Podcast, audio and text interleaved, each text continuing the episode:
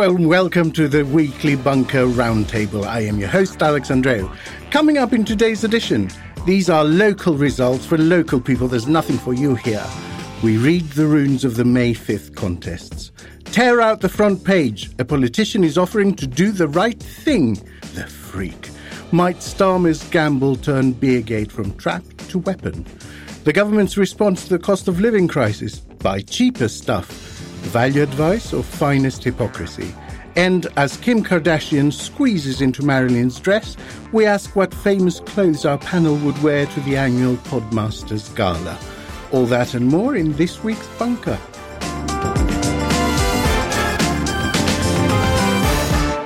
Welcome back to the Bunker. Remember, if you enjoy the podcast, you can help us keep on keeping on by backing us on the crowdfunding site Patreon. You'll get the shows early and free of interruption from adverts, plus all sorts of merchandise and other benefits. You can support us for as little as £2, less than the price of a coffee. Search Patreon Bunker Podcast or follow the link in the show notes. Now, let's meet today's panel. First up, welcome back to journalist and author Marie Le Conte, live in the studio. Buonasera. Marie, uh, you've just come back from an, an, extended break in Venice, where I understand from your Twitter feed you tormented Venezia Football Club. Um, did you manage to fully escape the world of politics? Oh, I really did not. I am so ashamed of myself because I really need going. I was, I'm going to unsubscribe from Playbook. I'm not going to read anything. It's going to be such a good break. And I sort of managed it for a bit, but I think, so I would say the lowest point in hindsight was, come on, so that must have been three weeks ago or something on a beautiful evening. It was actually quite mild, you know, and, and, and to be fair, I think I had gone out in the evening, but I'd gone home quite early and I was in bed at 10 p.m furiously WhatsApping everyone I knew to try and find the name of the porn MP. what am I? Why am I in Venice if that's what I'm going to be doing anyway? Just when I thought I was out, they pull me back in. Uh, you're also, listeners may not know, massive Whovian. And Ncuti Gatwa was announced as the next Doctor Who over the weekend, just as right-wing commentators were recovering from the first ever female Doctor. Wham! She reincarnates into a flamboyant British Rwandan. Is this great casting, superb trolling, or both? So I'm going to start by, I, I, would say, making myself very sexually appealing to the many listeners by saying that actually Doctor Who is the name of the show, not the character. The character is just the Doctor. Um, I am single. Uh, uh, no, but I, I, so I would say I, I sort of, um, I think object slightly to that framing in that I, I think it is generally just absolutely amazing casting. And I, I worry that, so I sort of get what you were getting at, but also I worry that we need to play into the crank's hands by saying, you know, this is trolling when I, no, he's just absolutely brilliant. You know, I, I watch Sex Education, uh, which I think is a brilliant show. And also he is the shining light of that show. He could light up a room yeah, with his yeah. charisma. So I think, no, he's just absolutely brilliant. And, and that sort of that. And All I'm this so has. happy. All so this happy. Has. Yeah. Also with us, comedian and broadcaster Ahir Shah. Hello, hello Ahir. Hello. Also live in the studio. Ahir, another Brexit bonus, a ban has been lifted on radioactive fish and vegetables from near the Fukushima disaster nuclear plant. Will you be tucking in? Well, Listen, I am a huge fan of nuclear power generally, so I think that this is a situation where you got to take the rough with the smooth, right? I'm sort of I'm saved from the fish by my vegetarianism, but if what it needs for this country to build any sort of infrastructure to provide energy security later in the 21st century is for me to have a delicious glowing cucumber maki, then I'll I'll take one for the team. Give me my give me my bright edamame. I want fluorescent edamame. It's listen. It could it could also help with the energy crisis because you could eat your sushi in the dark. Our special guest today is Metro Mayor of the North of Tyne Combined Authority, Jamie Driscoll. Welcome to the bunker, Jamie, virtually, that is. Hello, Alex. Pleasure to be here. Jamie, um, voters in Bristol decided to abolish its directly elected mayor following a referendum. As a mayor yourself, what do you make of this result? No, I'm all for democracy, but uh, it was interesting reading some of the comments uh, about that, and people were saying, um, "Oh, we didn't want to get rid of the mayor; we wanted to get rid of uh, Marvin," which I think is a bit harsh. Um, but uh, yeah, it's, it's not what you want to be hearing as a politician, is it?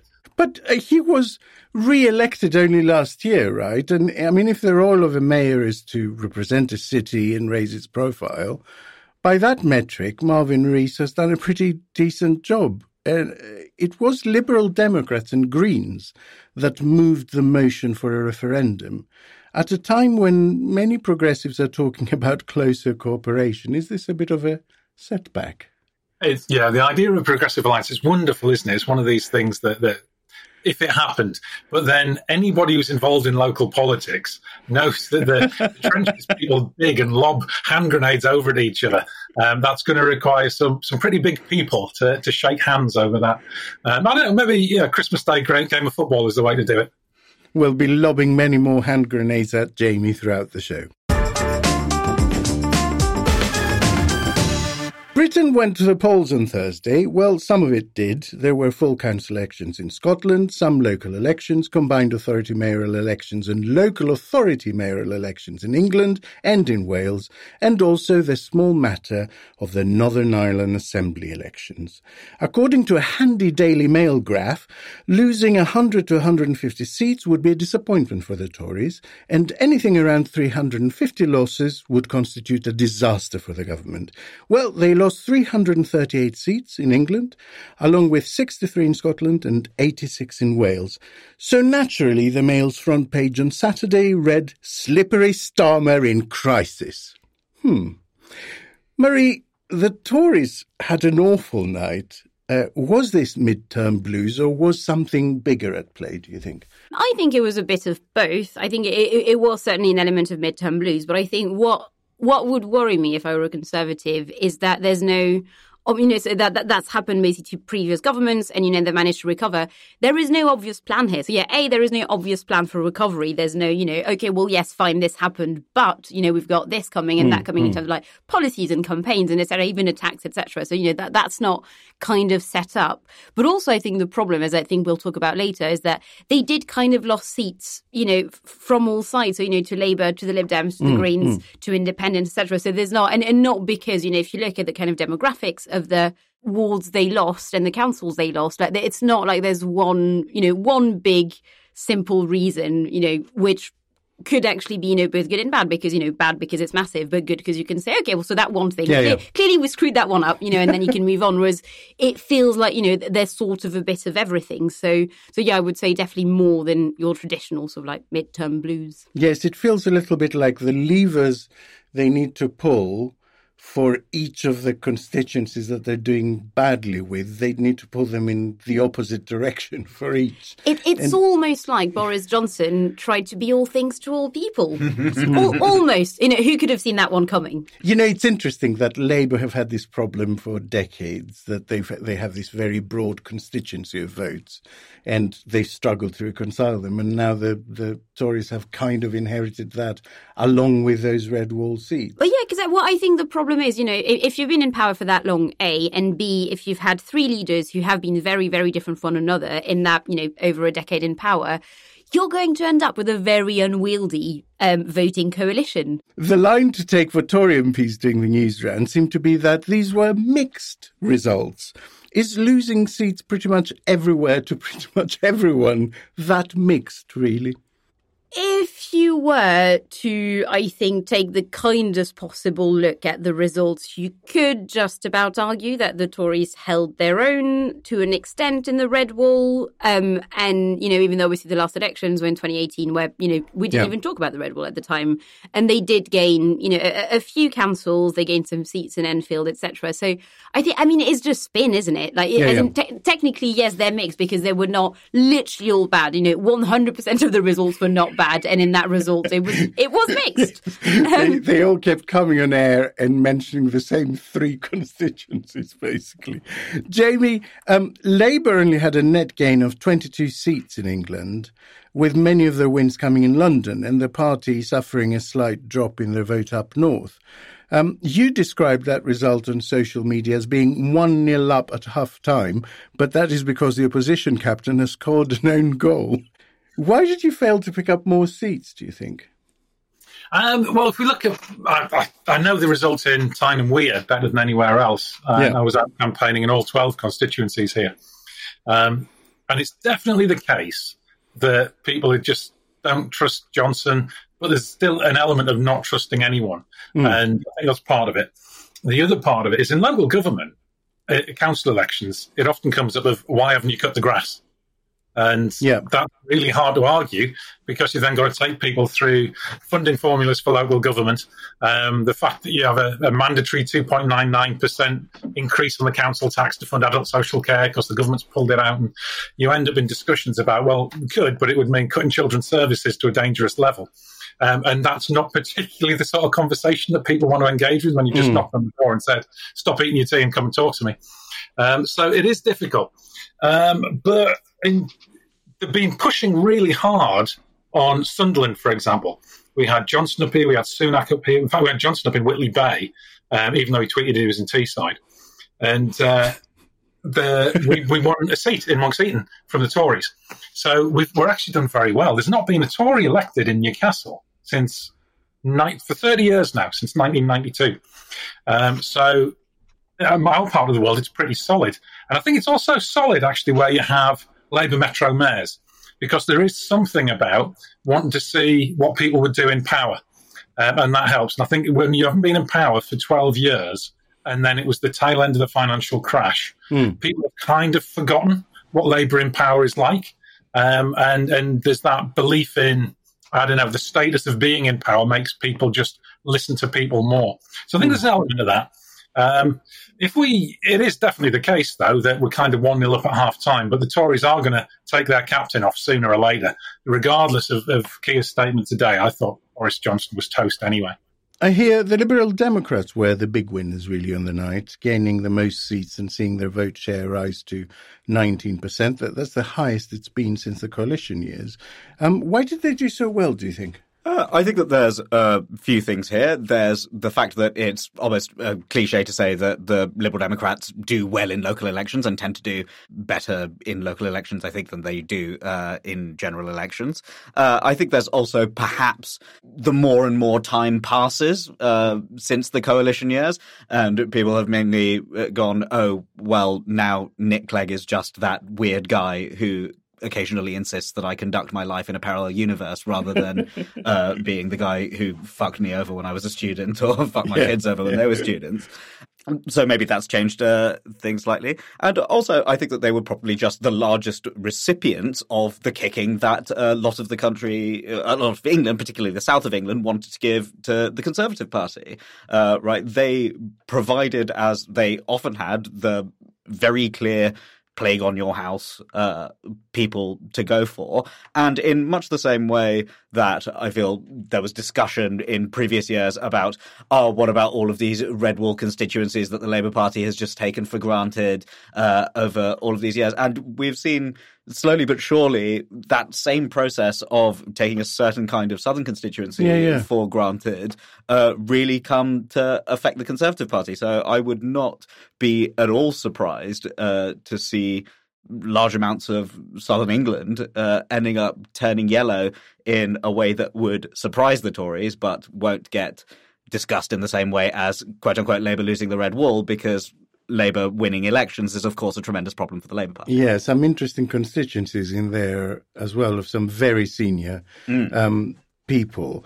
Um, so I always thought the fact you would struggle to pick out Ed Davey in a lineup hmm. might be a, a hindrance, but actually, I think maybe weirdly a strength in that they become more of a party rather than this person that you either like or dislike or support or not support. Yeah. Maybe maybe developing a brand as a group with a fairly anonymous leader is actually working quite. I mean, I don't. Yeah. I don't think Ed would enjoy hearing this, but maybe Yeah. it's working I for think them. there's something to that. And also, just on the local organizing and local campaigning uh, level, there probably is also something to the fact that voters in these sorts of elections tend to be more receptive to leaflets coming through their doors saying, please do not worry, not a single brick will be laid anywhere near you if we get in Yeah, yeah, to power. Um, because, uh, and also, isn't it terrible that there's a housing crisis? But uh, forget about that. Uh, but we will build absolutely nothing anywhere near anyone. Yeah, and two by-elections coming up in Wakefield and in Tiverton. That'll be quite tasty, I think. Marie, um, Lord Moylan said that Labour is now the party of Mayfair. Um, Uh, he said this six hours after the Conservatives lost Mayfair, uh, after, I think, a total of something like 64 years or 66 years. London comprised one of the most diverse franchises, 15% of the country's population. It generates almost a quarter of the UK's GDP. We are also the most poorly represented region in terms of a votes to MPs ratio. Why is the capital now so openly maligned? By Oh, politicians. It, it drives me absolutely up the wall. You know, if you think, for a start, you know, that there are huge amounts of deprivation in London. So cancelled, uh, so yeah, boroughs like Barking and Dagenham and Tower Hamlets are some of the poorest in the country, have some areas that are poorest in the country. Even Westminster, because obviously, you know, Labour won Westminster and that was seen as, oh, you know, the metropolitan elite have finally gone home to the Labour Party places like North Westminster are so poor, so deprived, so unequal. Uh, so it's not. So again, this kind of image of London, uh, we're all in our mansions burning fifty pound notes while the country freezes. Um, you know, it could not be further from the truth. And and I'm not sure. So this is something I've, I've written about recently, and I'm still not sure where it's come from. My theory. Um, at the moment, is that it's one of the remnants of podcast favourite, the Brexit referendum.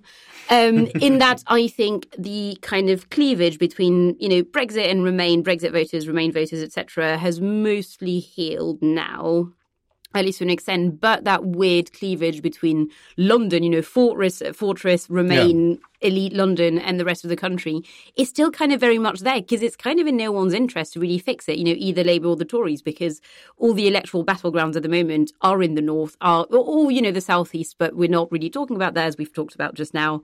Uh, at least the parties are not. So, so yeah, no, it's it's in no one's interest, I think, at the moment, elect- uh, electorally speaking, to really speak up for London, which really sucks because again, I think it, it is a city. You know, I, I do believe uh, entirely objectively, of course, that it's the best city in the world, but it's also in clear decline. I've been here for over a Yeah. decade, and you know, London is getting worse. Uh, oh, oh, we've got we've got angry, angry hand waving here. Definitely not the best city in the world. Leave our cleavage alone, you northerner. Um, Jamie, in Scotland, uh, Labour leapfrogged the Conservatives into second place, which is good. Is this the start of a recovery for you? Or does the astonishing fact that after 15 years in power, the SNP also made gains? Yeah. Um, does that make the contest for second place meaningless? It's like, It's yeah. I, I- I guess what we're talking about here is what's going to happen in the next general election in, Yeah. in many senses. So it's going to be very hard. You just got to look at the maths. Much as much as I would like it, you've got to accept the reality that without Scottish seats, it's very hard for Labour to get an overall majority.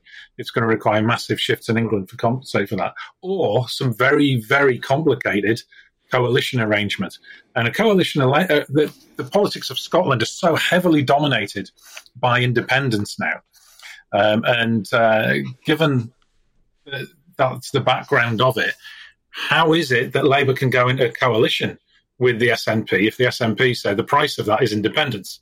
Um, so I think that's that's what someone. Well, the pri- Scotland, I mean, the price of it won't be independence. It will be another referendum. Um, you can offer that without supporting independence, can't you? Um, you can, but I don't think it's going to necessarily be spun like that. Um, and then because immediately we ask what's your position on it, and all of these things then determine you're going to what's going to happen in that election. Um, that will all have to be negotiated in advance. So you then add in um, the the difficulties of the press, the voter suppression that's coming in, the boundary changes that are coming in or likely to come in, and it does make it very very hard. Um, so I do think that, that one of the things we should be doing is very strongly pushing for more devolution, power to local councils, power to metro mayors, power to the Welsh government. Um, because if we're going to depend on, on Westminster elections, yeah, what Marie was talking about there, I'm always very careful to say that it's not London that I have a problem with. It's Westminster and Whitehall that I have a problem with. Um, and it's the City of London and the economy that's based still substantially on financial trading. Whereas the people of London actually suffer from that because their house prices are, are off the scale um, and, and poverty's rampant as a result. We're about to hear from Amanda Ferguson in Belfast on the Northern Ireland Assembly results.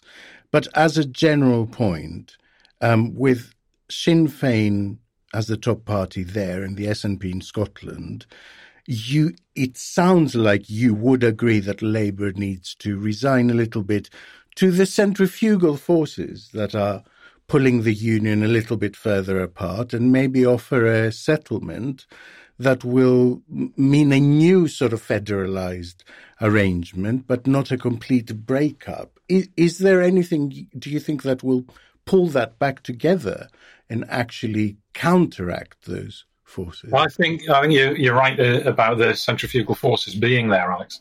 And I don't think that these are accidents of politics. I think it's significantly uh, a result of where the economy's taken us over many years. Centralization mm. just isn't good. For, and if you look at Britain, we are massively centralized compared to companies like Germany, United States. I mean, it's in the name, isn't it? United States is they do have significant local power. Yeah. Um, uh, population of the country is is bigger than ever, even though the, perhaps the geographic area hasn't increased. Diversity is increasing. So I think all of these things, although they might be very welcome, the political settlement hasn't changed. We're still um, exactly where we were in the Victorian era. Um, and unless that changes, it's going to be hard for people to engage with politics. A big part of the Brexit referendum wasn't people worrying about the specifics of how the European Commission was appointed. It was that no one's listening to us and we feel a long way away. And that hasn't changed as a result of Brexit. People still feel that. Um, and, um, and that's why things like Metro mayors are actually getting a lot of traction. It's not because Whitehall wants to give us power. It's because people are saying, how do we get a say in how we run our own lives? And then there are those things where we are stronger together and we want to be keeping federalism. We want to be keeping those things that, you know, foreign policy obviously needs to work together. And I don't think it's in particularly the interest of Wales or Scotland to go independent. Um, but we do want an economy that works for people locally. We want decision making. And actually, what people want is politicians who are their politicians, whether they're voted for them or not.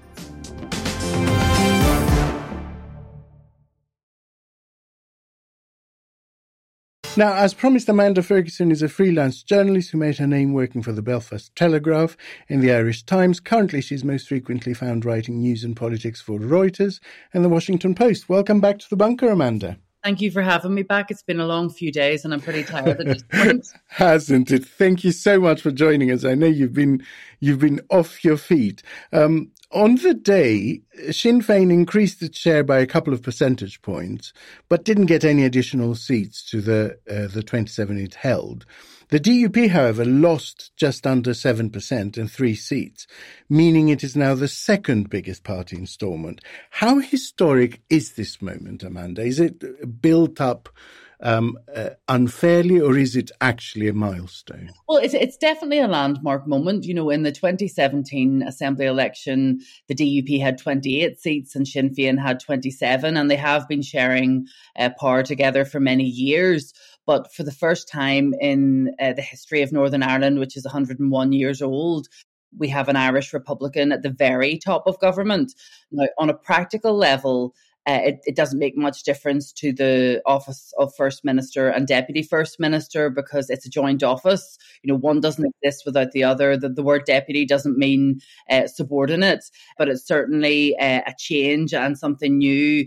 And um, it, it's going to feed into the sort of twists and turns of everything that we uh, see in the coming weeks. So the uh, First Minister uh, office is there to be filled. And unfortunately, the DUP is indicating that it doesn't want to do that until it gets movement on the Brexit protocol. So it means that we can't get a government or fully functioning government anyway until that matter is resolved. Mm. The DUP went into this election with a sort of central pledge to do away with the Northern Ireland Protocol, and it lost to parties that broadly support the protocol. They are now refusing to participate in power sharing unless they get their way in the protocol regardless, which does not appear to me to be the most democratic position. Do you think it is sustainable for them to stick to this line? Well, you know, I wouldn't rule anything in or out when it comes to Northern Ireland politics. The vast majority of the politicians that were elected at the weekend uh, want to get back to fully functioning government. The problem for the DUP is that it's not in a position to fix the protocol issue. Um, and also, it's not the only party that, that, that thinks that there are problems with the protocol. All of the parties acknowledge that it needs to be finessed uh, finessed and made easier for the uh, for businesses to operate and so on. Um, and where the DUP are saying that they won't enter government until that matter's resolved, uh, a smaller unionist party such as the Ulster Unionist Party has said, you know, the two things can can work hand in hand. Uh, devolved government can function, and the EU and the UK can come to some sort of arrangement to try and address the concerns there is in the unionist community about the protocol. But I think added on top of this is the extra sort of unionist psyche uh, layer uh, to this whole affair because during the, the lead up to the election, the DUP refused to say publicly whether it would uh, nominate for the role of Deputy First Minister if Sinn Féin became the largest party. And that was uh, interpreted by Irish nationalists and others as uh, had a bit of a stink about it that, you know, it was okay if a, unionist was in the top spot, but not if uh, someone from a, a different background was. So that's presenting problems for the DUP. And, you know, can its base, its supporters cope with the idea of Jeffrey Donaldson being in a government where uh, it has the deputy title? Mm, and it mm. really is the, the optics of it and, and the sound of it because there isn't much material difference between the two. I think it's who gets to shake hands with dignitaries and what order is about the height of it. Amanda, um, excuse me if this is a daft question. So, looking at the framing of the power sharing structure, is there actually a, a side door open for Sinn Féin to get in one of the smallest, um, the smaller uh, unionist parties to power share with it? Because it seems to me that the framework is about the two communities, as it were, having representation at the top, but it's it doesn't necessarily point to you know, the largest of the unionist parties that needs to uh, participate in the power sharing agreement. Is that is that something that might happen? It's not a stupid question. You know, I understand. I, I spend my uh, working life explaining the complexity of, of Northern Ireland politics to, to to audiences who have different understanding. And even whenever you get into it, there's layers of complexity that most people sort of it's a, it's a bit mind boggling. Uh, essentially, when the 1998 Good Friday Agreement uh, was put together, it was envisaged that unionists and, and nationalists would be sharing power uh, at the top of government, that um, it was important for all of the traditions to be represented uh, within government. But nearly a quarter of a century on from that, we're now moving into kind of new era and a new political landscape. And you've seen the surge of the Cross Community Alliance Party moving from the fifth position, the fifth uh, largest party, to the third largest party. Now, the three designations that there are at Stormont are Unionist, Nationalist, and Other. Now, Alliance designate as other because they don't take a, a fixed constitutional position, so they're not, um, you know, taking a taking sort of a position on whether they want to remain part of the UK or whether they want um, Irish reunification. Now, their support is drawn from a mixture of people. It could be drawn from people who are Republicans, Irish Republicans, or British Unionists, or people who don't care about that particular point, or people who are undecided uh, on the constitutional question, or people who could be persuaded. And uh, one of the anomalies of the structures of government at Stormont is that it would actually be easier for Alliance to be the first minister than it would for them to be the deputy first minister if they ever emerged, um, you know, for example, if they ever emerged as the largest party, they could take that first minister role. But if they came as the second largest party, they couldn't take the deputy first minister role because the other designation isn't large enough, and the deputy first minister uh, role has to be fulfilled by the sort of de- second biggest designation. So in this case, the the uh, the largest party, Sinn Féin, uh, so it will be up to the the DUP as the, the, the sort of bigger designation. Unionism's bigger than other. It's it's down to to the DUP to to nominate for deputy. Um, and then you know Naomi Long will undoubtedly be calling for reform of this kind of structure uh, because the political landscape here is changing. So I, I get that we're um, an unusual part of the world where there's there's sort of different layers of, of complexity. And in the last day, the SDLP, who has formed part of, of government up to this point, has indicated that it's going to move into opposition. So the last assembly was made up of the DUP, Sinn Féin, the SDLP, the Ulster Unionist Party, and the Alliance Party. So five different parties run the executive. This time round, Uh, the SDLP isn't going to be part of that. Uh, we haven't uh, sort of uh, heard from the Ulster Unionists about what they're going to do. Uh, and if they moved into opposition with the SDLP, then the, the option on the table would be for Sinn Féin, the DUP, and Alliance to form a government. And uh, we, as we know at the moment, the, the DUP isn't prepared to do that. So I think that we're in for some difficult uh, weeks ahead because you know the, the focus on on Northern Ireland isn't isn't there as it was in the past because of a variety of, of more more pressing matters, not least uh, the situation in Ukraine. So, uh, what happens next? Well, the, the Speaker of the Assembly, the caretaker Speaker, uh, has sent out a letter to the parties indicating uh, that Friday the 13th is due to be the, the first meeting of the Assembly. So uh, some people when they heard that particular uh, date. So I think I don't know whether it'll be lucky or unlucky for some. Um, but we know um, that the if they don't uh, the parties don't nominate speakers, uh, then that's as far as it can go. You know, that is uh, something that uh, will sort of halt everything if we don't get past that stage. And we're looking at another election in the early fall, I understand. It, it could possibly happen. You know, like I've been long enough in, in, Northern Ireland journalism to know that you don't rule anything in or out, mm, and you know, mm. nothing's uh, uh, until it's signed on the dotted line, you can't say that something's definitely going to happen, but it's in the mix there somewhere. And I think that that would be a risky move uh, for the DUP because you know, it, it, was punished to an extent by the electorate um, at, at, the ballot box at the weekend, where you saw an increase in support for the traditional unionist voice, more hardline party. Now, it didn't translate into extra seats for the TUV, but um, they certainly ed into the to the unionist vote um, a little bit. So, you know, if there was another election anytime soon, you know, it may well galvanise some uh, non-voters or uh, unionist voters to come out, but I would imagine that people would be so annoyed um, that the Sinn Féin vote and the Alliance vote would go through the roof. Lovely, thank you, Amanda. You're welcome, Marie. Local election results were partly overshadowed by Durham police reopening an investigation into whether Keir Starmer broke lockdown rules, as a photo of him drinking a beer with Labour workers in Durham resurfaced. Um, away from the spin, is there anything to the actual alleged transgression, do you think? Oh, God. Um, as a side note, it's been revealed while we've been in the studio that the person who filmed the video is the son of James Delingpole. Um, so, in case we can think the story could get weirder, uh, that is pretty weird. It's yes, um, but so um, more seriously, I don't know. So I I found this really interesting because I found my uh, internal compass on this to be entirely wrong. Because when you know w- when the Mail and the Sun were kind of wanging on about it day after day, and no one cared so before the local elections, I thought actually you know this is this is interesting in itself because it shows that for once the kind of right wing papers cannot just drag everyone into whatever they decide to care about that week. Um, you know, and I thought it is mm. going hmm. to go away by itself. Clearly, it has not. I think it is fair to say that it has not. Um, and things have gone, you know, quite dramatically bad for Keir Starmer.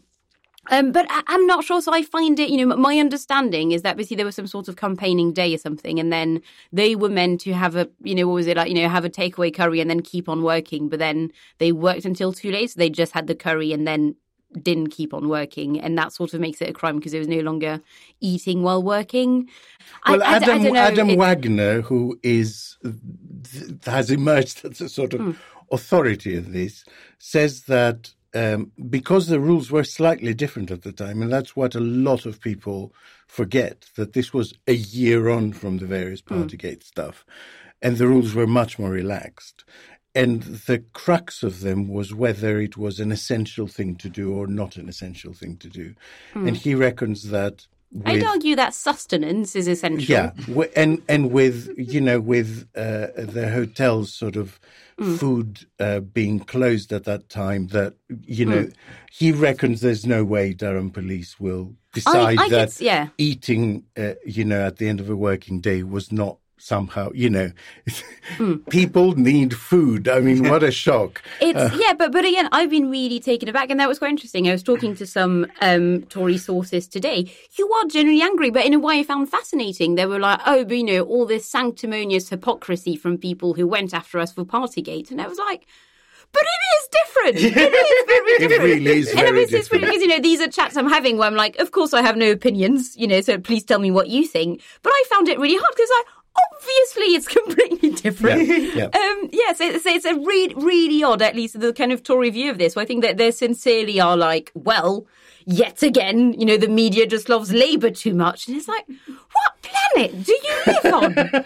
yes, Um, yes. I, th- I think having a curry at the end of a working day is significantly distinct from turning 10 Downing Street into better cup of fi. From literal karaoke during a like respiratory illness. Yeah. Anyway, um, yeah. I hear uh, Conservative headquarters and the Mail bragged about how effective this campaign to have Starmer reinvestigated ha- had been.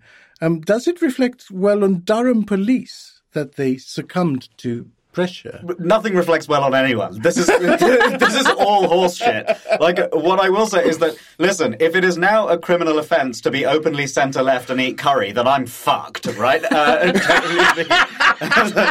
an Indian man in this country, it's it's so It's radioactive sushi for you. it's so transparently different and just the gall with which Boris Johnson is effectively parading around being like, well, of course, my suspicion that my opposite number would one day eat dinner means I have no choice but to rack up a fat rail and do it while jacking it to Prince Philip's funeral is so outrageous. it, it beggars belief. And I think, you know, uh, Mr. Starmer had a statement a little while ago. He was right in saying that even the people pushing this line know that there's not really anything to it. Yeah. They're just trying to push um, a particular agenda. I mean, we have to remember that the Mail was the newspaper that had "Don't They Know There's a War On" uh, when people were concerned about the fact that uh, Boris Johnson tripped and fell into a conga line, and uh, uh, then ran a fucking dozen days Hmm. of uh, Keir Starmer eating. Like, it's like, oh, Listeners, the war checks notes is still going on. Um, Jamie, according to the Times, hard left activists were helping um, to bring Beergate back to the surface. They leaked that memo from the event. Is this Labour's civil war restarting, or is it kind of the last gasps of a of a of a conflict that's over? I, I just don't believe that. I find that impossible to believe um, because the same leaked uh, source was having a pop at Mary Foy and her staff. And Mary's in the socialist campaign group, so that makes no sense whatsoever. So I don't, I think that's smoke and mirrors or something. But you know what? The big issue here that everybody wants to know is what sort of curry Keir Starmer was eating. Nobody is, is taking these serious issues to, and, and putting the journalist integrity that is necessary to find these things out. I mean, it's ridiculous, isn't it? Today, uh, the, the story out that there's two million people unable to eat every day last month, and we're talking about did a guy have a takeaway when most people can't afford a takeaway, and there's loads of people can't even afford food. Um, so yeah, the, the false equivalency in this is ridiculous. But I think you know what? I think it's a good jiu-jitsu move from Steve, from from Keir on this. I think you're right. It comes down to that lockdown interpretation. A legal interpretation. It's not a question of examination of the facts. It's was this reasonably necessary for work? And I don't think Durham, Durham police are going to now say yes, we're going to get rid of the leader of the opposition on you know a judgment call. Yeah, and what a door that opens for Johnson to like show us when you had takeaways. That'll be a never-ending story. Um, just to say to the listeners that that uh, the statement uh, Jamie was referring to just before we recorded, um, Starmer gave a press conference pledging to step down if fined. Um, Marie, uh, is there a scenario where Starmer emerges from this stronger, actually, having pledged to do the right thing? If, for example, Durham police clear him quickly while fines continue to land on the number 10 doormat and Johnson keeps holding on to power like a toxic barnacle, um, might this gamble be the making of Starmer? He's been struggling to kind of break through, really. He has. I'm wary of making a prediction because, as I was saying earlier, I managed to call quite a few things wrong um, across Beergate. You're in Um, good So yes, so why not? Why not keep going? Now, I don't. Why things I was writing. I've got a column coming out tomorrow on this. Um, and I think you know there are three scenarios here, which are either you know he's now said he would resign um, if if issued an FPN. He gets issued an FPN, he leaves. even that I reckon is not the end of the world actually for the Labour Party, in that it's relative. I mean, as united as a left wing party uh, can be. Um, so you know, could probably get a new leader. And again, like Keir, I think you know, no one really hates him and no one really loves him. Would not be the end of the world. So would probably be actually be you know sort of like really bad for the Tories of saying actually you know Labour did the honourable thing, the Conservatives did not. Ergo, um, that's a new line of attack. I think if he doesn't get fined, obviously then that's brilliant because we're still waiting for the full Sue Gray report. We're still waiting for a fair few fines, so then Labour can get the high ground. The only thing would have been, you know, Keir gets an FPN, decides to stay. Obviously, then the Conservative Party could have said, look, we're all the same. We are all equally as bad as each other, but we now know that's not going to happen. So there may be, the only thing I can see is if maybe Keir doesn't get an FPN, but you know, because what he did was against the guidance, but not against the law itself, and so Mm, you so know, and then the Tories tried to be, oh well, he's yeah, yeah. muddying the waters, blah blah blah, and then you know, which would be tedious, I think. But yeah. um, but yeah, but again, so yeah, that's the thing as well. Why I'm not. Um, I, I think most scenarios here are not necessarily good for Keir Starmer himself, but good for the Labour Party, or at least bad for the Conservatives. Yes, I, I think the the reaction from the same right wing commentators that have been pushing this story to Keir Starmer's announcement has been quite interesting. Did They're see, sort of going, oh shit, shit. Did you see that amazing stat? Because uh, there was this poll yesterday or today um, that showed that more Conservative members want Keir to stay if he gets issued an FPN than Labour members. Yeah, um, well, well, because is, that yeah. makes total sense. Yeah, oh yeah, yeah. Because yeah. if he goes, then they they have an, an internally inconsistent position about Johnson. So mm-hmm. it's a reflection of them wanting to keep hold of Johnson. Just like, oh no, my actions, they have consequences. Again. Back on more mundane matters, post Brexit Britain is experiencing the highest inflation in a generation, the economy stagnating, and the pound tanking. The usual vortex of despair after 12 years of Tory prime ministers, then. Jamie, the Bank of England has raised interest rates from uh, three quarters of a percent to 1%. That's the highest level since 2009. What is the thinking behind this move? Because some people have struggled to understand it. It's yeah. Well, what is the thinking behind British economic policy? Is a question. I'm afraid I can't tell you what they're thinking. Um, as far as I can tell, there isn't any thinking the, the obvious answer when it comes down to that is the Bank of England still has a remit to keep inflation under control. Um, and there's still a belief that this is largely a result of an overheated uh, economy. Uh, we all know that there's a significant result of dislocation of supply chains because of COVID, mm. because of Brexit, um, and uh, because of Ukraine. Yeah, yeah. Uh, so, so all of these things, increase energy prices, you're going to have increased um, costs. Now, is the increase in interest rates actually going to do much about that. I really don't think it is. And I'm not at all convinced that this is as a result of an overheated economy. Um, so that is still their remit. And, and uh, there's obviously a lot of disagreement on the Monetary Policy Committee about this. So what do we need to do about it? Um, well, frankly, we need to, uh, a massively rebalanced economy that is investing in real things because if you increase production of real things, that's going to uh, help with inflation. But there's a big problem again about skills. A lot of people can't hire people because throughout the COVID, we've had the great resignation. Um, there's a lot that needs fixing there. Um, if we're talking about, though, effect it has on, on ordinary working people, then I think the Tories sooner or later are going to have to come up with an answer to Labour's call for a windfall tax. Because at the moment, the argument is, um, oh, uh, uh, look over there, he's having a curry which is not the most convincing economic policy. Yeah, and there was a weird um, statement from a junior minister asking people to save less and keep spending money oh, to keep yeah, the, yeah, the economy yeah. going. So you think, well, you know, if the Bank of England are putting in interest rates up to sort of try it. I don't. It's, I feel like that keeps happening, wasn't it? it? You know, at the same sense, time, please it? go back to the office and go to Pret, but also save to buy your house. And it's like, thanks, cheers, brilliant. No, I mean, no notes, no notes. it's it's it's our our political life at the moment is basically unfolding like that meme of the guy in the cape and the two red buttons that's sweating about which one to press.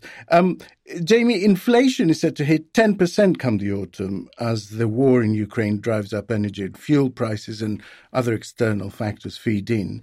Do you think we will see further interest rate rises or um, is that it? Uh, I think I think there probably will be further interest rate rises. Um, but uh, this is not my. I have no special insight into here. I've not had a chat with the Monetary Policy Committee. Um, they don't tend to ask my opinion on these things. Um, a lot of it comes down to a decision. I mean, we saw Sunak's spring statement, um, and even Tory commentators were saying, "Is that it? He didn't do anything," um, because regardless of if and when Johnson goes, that what they can't change is the cost of living crisis. This is real, and this sort of stuff and gets people angry and it gets people on the streets. Um, and this is also Labour's opportunity to start saying, here is a better way. Because what people want is some hope. They want a way out.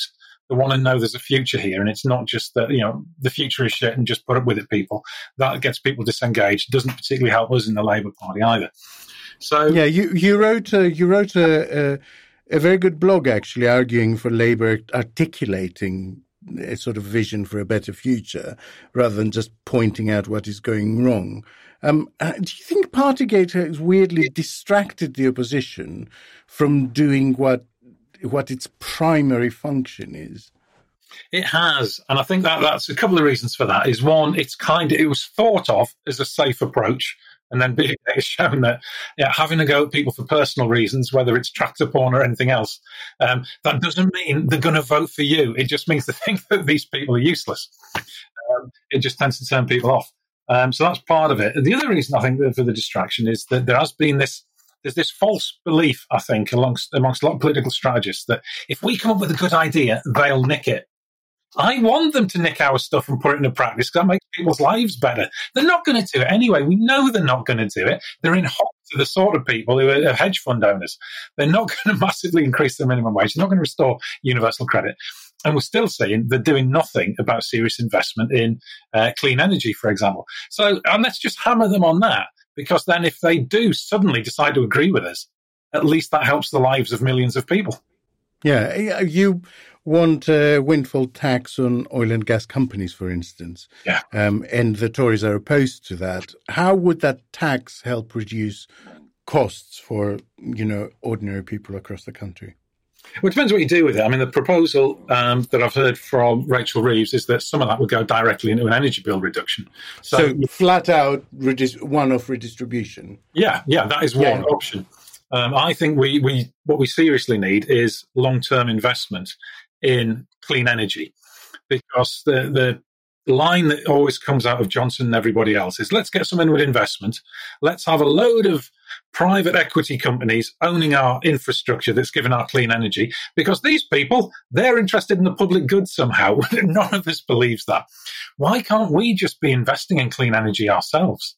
Yeah, I could create thousands of jobs in the Northeast with that. We've got perfect places in the North Sea to, to stick these wind farms. And if we had a, a clean energy a cheap, clean energy, we could become an industrial powerhouse and tackle the climate emergency at the same time. Oh, Jamie, you're talking socialism now. We could end up like that basket case, Norway. Um, I hear the the advice from Environment Secretary George Eustice was that Britons should buy value brands to cope with the rising cost of living. Will the existence of value brands come as news to people struggling to feed their family, do you think? Well, quite. I mean, it is all a bit sort of, oh, cheers for that, mate. Yeah, that's, that's yeah, nice. thanks. Uh, thanks a lot. Yeah, cheers, thanks a lot. Yeah, there's sort of point. like, I think that uh, basically we're in a situation where all across the country people are cutting out on discretionary things and luxury things and the more that you have, the more you're able to cut back on those things without really the core yeah, yeah.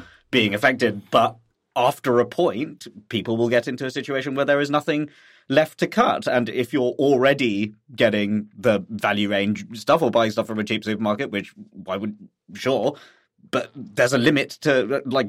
Other than that, you can just not have it, right? Yeah. And, and then that doesn't help anyone at all. But I, I don't know. I find these things really interesting because it's almost like he must know how ridiculous it sounds to be like, "Have you tried own brand?" Everything like it's it's fucking stupid, right?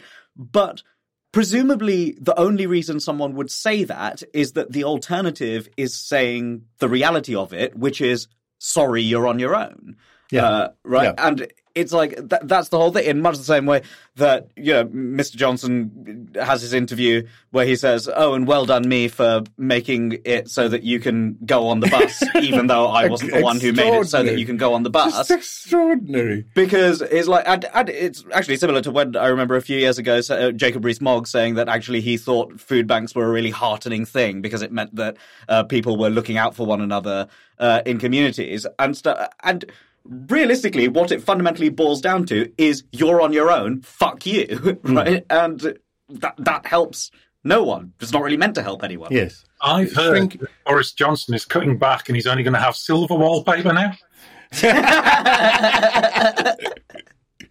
Um, Marie, is this when the rhetoric of boosterism catches up with Johnson? Because people will not merely be comparing their current situation and dwindling future prospects to what was, but to the promises he made of Brexit sunlit uplands and levelling up and everything's going to be wonderful. Do you see what I mean? Yes, but I'm uh, so I'm not sure that'd be the case. I think Boris does end up quite often being quite lucky, even when he isn't, in that there is a pandemic to blame a whole lot of things on. Even though you know what is happening right now is not the pandemic, a lot of it has to do with Brexit, etc. But but but I think you know he can still point to you know the thing that happened, and I think that even though you know other countries' economies are struggling, but they're not struggling as much as um, as much as we are, but people don't necessarily look at that too closely. You know, even I don't really read about the economies of foreign countries. You know, we all have our line. Um, so yeah, no, so, so I, I, you know, as frustrating as it is, I think that he will be able to get away with, oh, we would have had the sunlit uplands. Of, of course we would have had them because we're But- tremendous, but the killer virus, sorry. Um, which again, frustrating, but yeah, and, and I'm not sure the problem is as well. If you're the Labour Party, if you're the Liberal Democrats, I'm not entirely sure how you make the opposite point in a way that is actually snappy. The problem, I think, for him might be that because that's his only mode, he will he would struggle to sell himself for the next election because he would end up just saying the same stuff, just going, "Well, it was." Yeah, de- not that time, not that time, not that- but- but- this time, Yeah. I will make it happen, and that does have a hollow ring to it. Um, Jamie, uh, during his interview with Susanna Reid, um, Johnson uh, on Good Morning Britain, Johnson said about Elsie, a 77 year old pensioner who spends all day on a bus to keep warm. Minister George Eustice suggested she go to her local council for help. Uh, what can a council do in that situation? It's very difficult, isn't it? Um, it when you've got the Prime Minister saying that, uh, well, the bus passes are great because people who are freezing to death can sit on the bus all day. Um, And we all know actually the bus services are crumbling anyway because they're not being funded properly. Um, so, But if you find one, you can you can stay on it. yeah, yeah. Um, there's actually very little councils can do uh, in terms of directly helping people.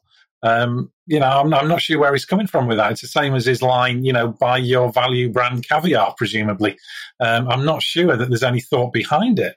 It- It's not the, the role of councils to change the benefits that mean that people can't afford to heat. It's not the role of councils to um, sort out fuel payments to people. That's a central government issue.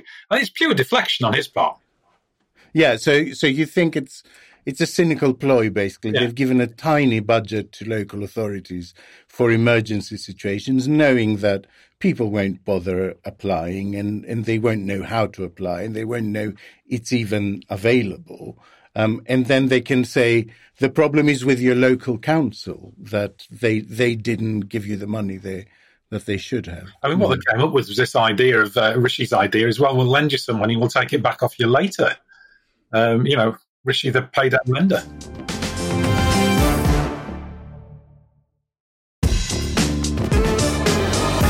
Maradona's Hand of God shirt became the most expensive piece of sports memorabilia ever, selling for £7.1 million. Talking of wearing expensive clothes, at the Met Gala, Kim Kardashian wore the exact dress Marilyn Monroe wore when she sang Happy Birthday to John F. Kennedy in 1962. The dress sold for 4.8 million, the most expensive ever sold at auction. I didn't realize reading this would make me feel so grubby just after we've done an item about people starving and being unable unable to heat their homes. But there you are. Marie, have we gone mad or is the shirt actually worth that much? No, of course it's not worth that much. But all, no, I so I think actually all those auctions for famous things, like you should say, should not be based on money. You should be able to submit, you know, let's say 500 words at most on what you would do with it. And I think the oh, funniest Oh, why you deserve should it. win. Brilliant. Now, I would, I would eat it. I'd be like, yeah, that, that's my pitch. If you give me the shirt, I will eat it. I'll make it weird. Jamie, why do we attach so much value to certain memorabilia? You know, why why why is this stuff like so important? This little chunk Um, of I'm, history? so I'm still dealing with Marie. What would your pitch be? talking about making it, I would eat Maradona's shirt. Yeah. Uh, well, why do we attach? We don't attach so much. Why is it worth seven million quid? The answer is is because someone has seven million quid that don't need. That's the problem. Um, and if we fix that, we'd fix all the other problems we've been talking about today as well. So yeah, I mean it's iconic, and it, it was in it was in the sports museum for years. Steve Hodge got it when they swapped shirts at the end of the, the match, and you know for whatever reason, Steve Hodge has decided he want the money. He's always owned it, even though it's been in the, the, the museum. And and the Marilyn Monroe dress isn't there a little bit there though that we all feel that. Um, uh, and you can imagine I'm not really the core demographic that follows Kim Kardashian, um, but that, that she's wearing this dress and it's some it's clearly narcissistic and, and vain. And i think that puts us off as well. If these things are cultural artifacts then let's have them where people can see them. They're in museums. And i think that idea that marie came with tell us what you do with it that's far better. But uh, again we're getting da- dangerously close, close to socialism there. To be clear, I would also eat Marilyn's dress. so you would so you would become an installation in yourself, basically. The woman that eats famous clothes. Yeah. um, I hear the shirt uh, has spent the previous 36 years on display, um, as Jamie said. Uh, would you wear something worth that much, or would would it be in a display case? Well, basically? Alex, personally, I find it quite offensive that you haven't noticed that I am wearing something worth that much uh, currently, because uh, the listeners will, of course, be unable to see. But in uh, much the same way that uh, Maradona's shirt was worth 7.1 million pounds, I spent 7.1 million pounds on, and am currently wearing the shorts that Gary Lineker shat himself in. and, uh, so that's uh, that's my contribution. to the Unwashed, world of, uh, yeah. The football. smell is, yeah. Um, but yeah, what would you eat them as well well, no. With Maradona's shirt, my proposal would be that I would I would set fire to it while screaming "Justice for England," and and that would be filmed and aired on GB News as the most confusing item that uh, their viewers had ever seen. Fashion conservators were furious that uh, that Kim Kardashian wore that dress. Do they have a point? I mean, should we preserve something like Marilyn's dress rather than have it enjoyed by someone and seen by people? Clothes is for wearing. It's, I'm I'm kind of sympathetic to that. Basically, just buying a dead person's clothes, which is what I Which do I do all the time, all the yeah. time with charity shops.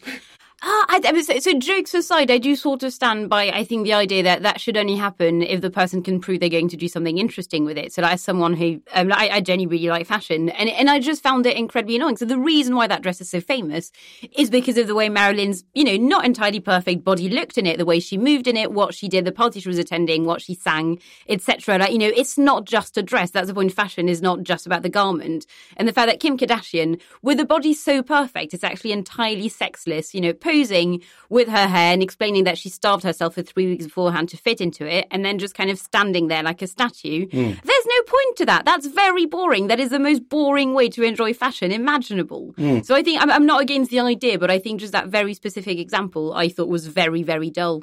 Do any of the three of you have uh, some piece of clothing that you kind of preserve because you don't want it to get ripped in any way, or you know, it mm, still has the I mean- tags on it or something? I had when when all of the lockdowns sort of ceased, I had a good look at myself topless in the mirror and a good look at my wardrobe, and I now own a lot of hangers. Uh, basically, uh, the way that that went, I had to stop being. Pre- I had to be very realistic about what was actually going to Did- happen. yeah, you got you got rid of what I call your aspirational wardrobe. Which is what I do. Uh, they only have this in a medium, but I'll be a medium at some point in the distant future. So let's keep hold of it. I should have taken Marie's advice and just eaten them all. or burnt them for heating. um, what about you, Jamie? Do you have anything that's a piece of clothing that's of particular, maybe emotional value to you? that you Yeah, football scarves um, and, Oh, right. and tops um, from key games that I've been to, where you swap them with opposition fans. So I keep them. Are they really clothing? I'm not sure they are. They're they're more banners and, and pennants and statements, aren't they? The flags really rather than clothing. Right, right. Um, now I'm going to ask all three of you. Um, so put your moral objections to one side, and let's say you have the choice of any famous piece of clothing, money no object. What would you wear to the Met Gala? Well, I actually, I, I actually, I, I regret to say I don't have a funny answer to this because again, I just really like fashion, so I'm just going to be entirely earnest for No, the no, first time in my life. go for it. Um, so I would be going to, because obviously you didn't say what Met Gala in the script. So I would go to the Met Gala where the theme was Notes on Camp.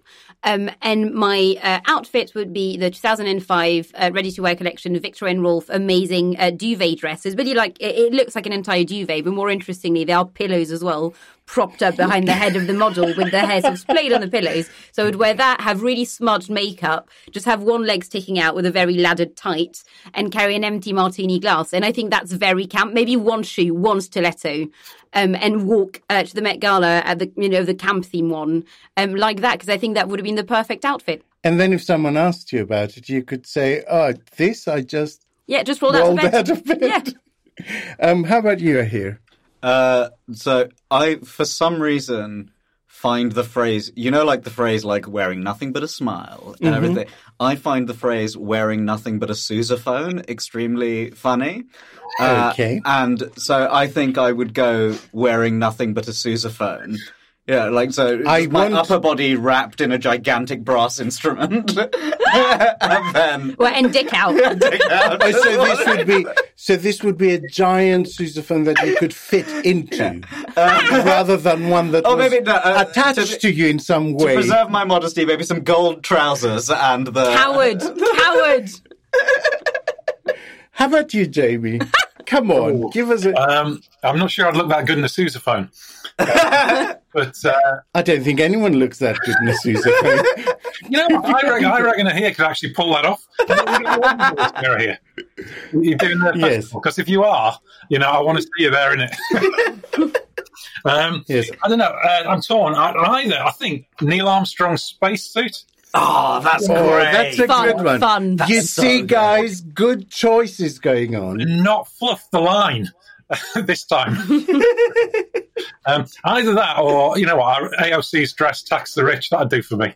I think I'd wear Cher's onesie from Ooh, yes. from if I if I could turn back time just to test its tensile strength, just just to see what happens.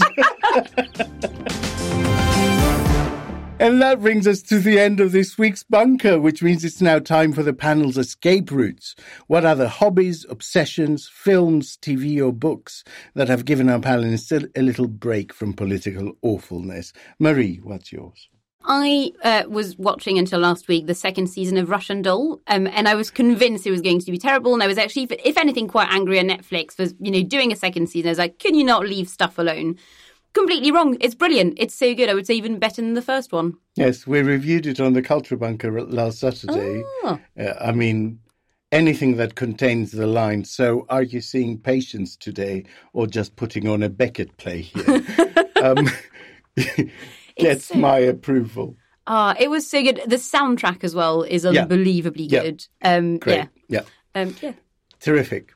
Uh, I have been uh, really. I, I want to give non-television answers. So what I've been reading just sort of like Hindu scripture, Okay. uh, which is really good fun, uh, actually, in translation, because I've, I've no Sanskrit uh, at all. Okay. Uh, so they might just be lying. Uh, I mean, it's all, uh, it's pretty wacky stuff anyway. Yes, when it starts men- mentioning sousaphones, you've got to get a bit Yeah, yeah. suspicious. But I quite I quite like reading uh, Hindu scripture because it's basically I think the only religious scripture that you can read on the tube when people aren't like, oh, is he a mental? Like, what's uh, what's going on there? Like. If you just if you're just casually thumbing through a Bible, it's a perfectly innocent a perfectly innocent thing to be doing. You're just like, but you know, like.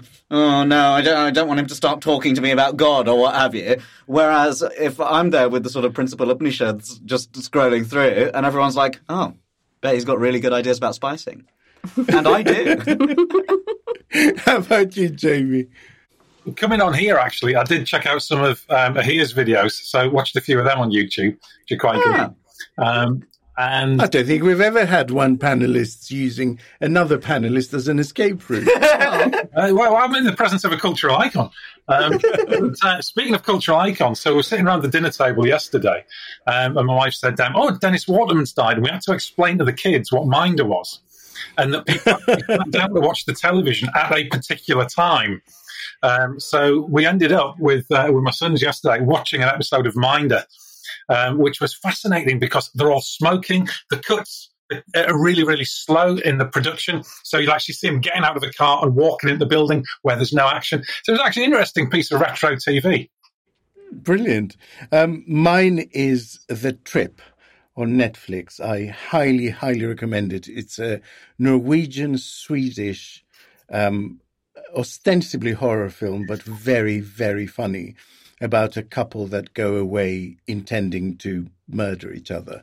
And, and it's absolutely delicious. The Norwegian As in both is- of them want to murder the other, but Yeah, yeah, neither yeah. of them knows that Yeah, that's yeah, the intent. that's oh, that's right. a very good idea. The, the, the Norwegian For a film, title not in real life. I onde dager, and uh, it, Your fiance listening to this It's going, just "Ah." brilliant. It's brilliant. And my sister lives in Norway, so I've been there a lot of times. And there's a lot of sort of in jokes about how the Norwegians are coarse and the Swedish are snooty. And it's just very, very funny, delicious, and incredibly gory as well. So that's my recommendation. And that's the end of this week's bunker. Thanks to Marie Le Conte, Thanks for having me. to Ahir Shah, Thank you. and to our special guest, Jamie Driscoll. Thank you. We'll be back tomorrow with another Bunker Daily and the full length show this time next week. If you like what we're doing, support us on Patreon. Just search Patreon Bunker Podcast to find out more. And if you sign up, you'll get a shout out on the podcast like this.